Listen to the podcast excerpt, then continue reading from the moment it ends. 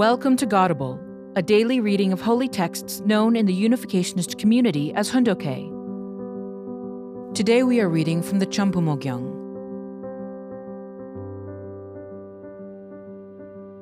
Champumogyang, Book 4 Salvation through the Holy Marriage Blessing. Chapter 1, Section 1, Paragraph 13. Cross cultural marriage blessings began between Koreans and Japanese while their countries were still enemies. Historically, for Koreans, it was unthinkable to consider cross cultural marriages. The mixing of bloodlines was something they would die before doing.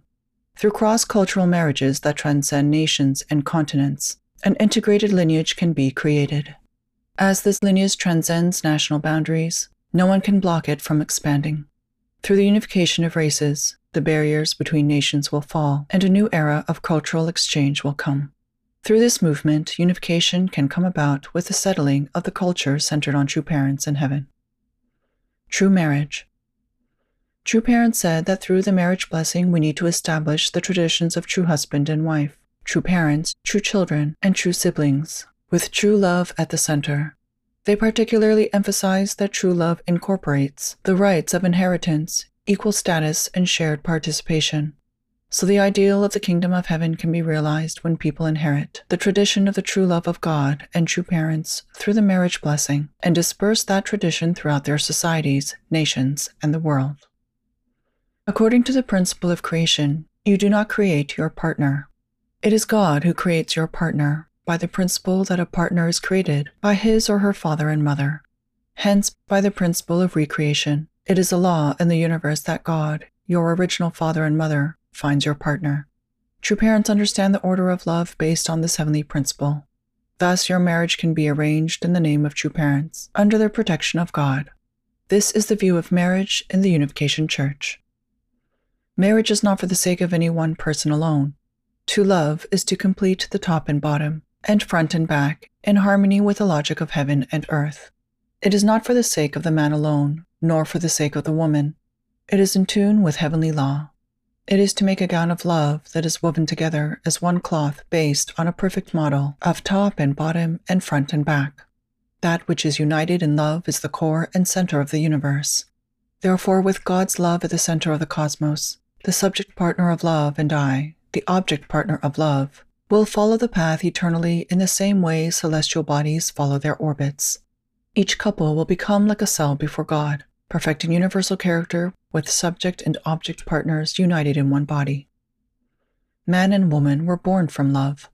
Thus, marriage is the way for each of us to reach perfection. In order to become perfect, we each need an object partner. The reason we get married is because each of us is only half of the whole, only half of the world. If we compare it to the moon, a man is only a half moon. In order to become a full moon, the man needs a woman, and the woman needs a man. If you demand that your object partner live for your sake, the person will run away. But if you live for the sake of that person, he or she will follow you. A woman cannot become an owner of love or make a relationship of love without a man. A man is the one who completes a woman's love. A man should not keep love for himself. The fruit of his love should be returned to the woman. Also, a woman is the owner who completes a man's love. If you say women were born for women, the women you envisage will disappear within 100 years. Men are born for women, and women are born for men. Men and women are born because of God's love. They are born as the object partners of God. To make God the owner of love is not something that can be done by God alone. It is the couple who receives the blessing who can make God the owner of love. The moment Adam and Eve are married, God becomes the owner of all realms of love. Therefore, Adam and Eve were born because of love. Many religions guide people to maintain celibacy, but in the Unification Church, you will receive the marriage blessing. There is nothing like the marriage blessing in all of religious history. You cannot get the blessing just as you please. It has to come through God's order and by the permission of your parents. This is the tradition. A marriage can happen when it is connected to God and your parents. You cannot get married in just your own way.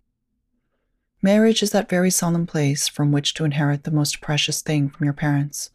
Before inheriting that most precious thing, the blessing has to be connected to God, who is the most precious owner. Therefore, a marriage should be celebrated in the place where you can represent all of humanity in a higher realm and connect with God. Even if there are many seeds, their content and value have to equal those of the original seed. Whether their seeds number in the thousands or tens of thousands, their value has to be the same as that of the seeds of Adam and Eve. If that value changes, the seed is of a different species.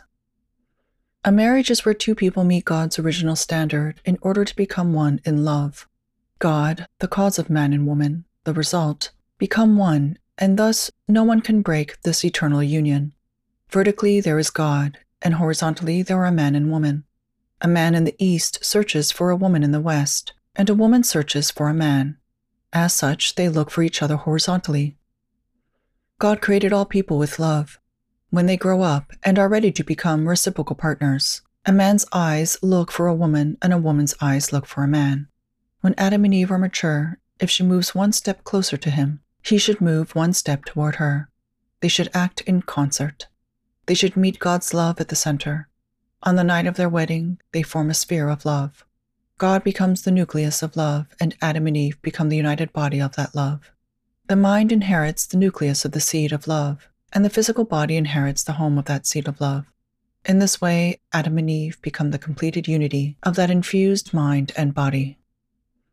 We marry for the purpose of possessing God.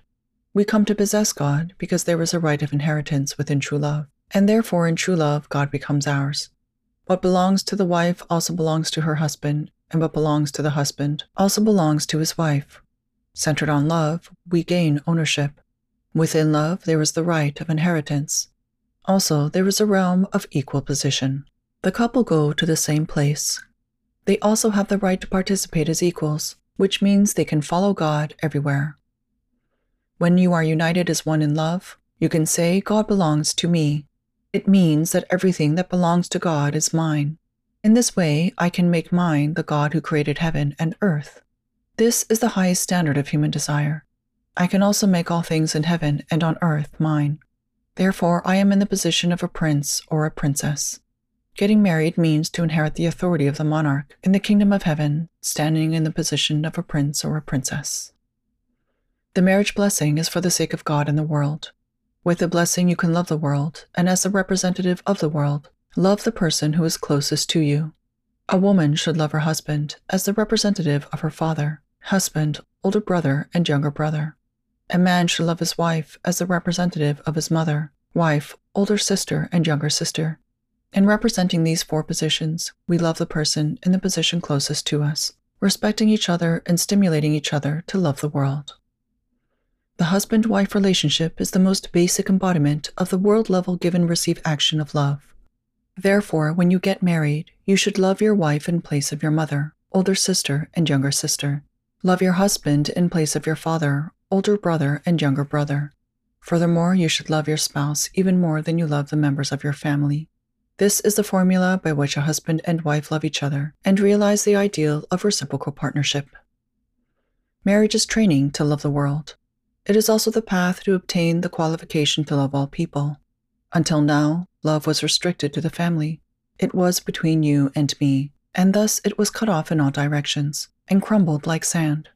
This is how it is in Satan's world. On the other hand, we do not just stop at making a connection between you and me. We go further. We make a connection with the world and between heaven and earth. From here, the kingdom of heaven will be established and the new lineage will start. Thank you for listening to today's episode of Godable. Godable is brought to you by the National Victory Fund and support from listeners like you. To donate, visit godable.org. Thank you.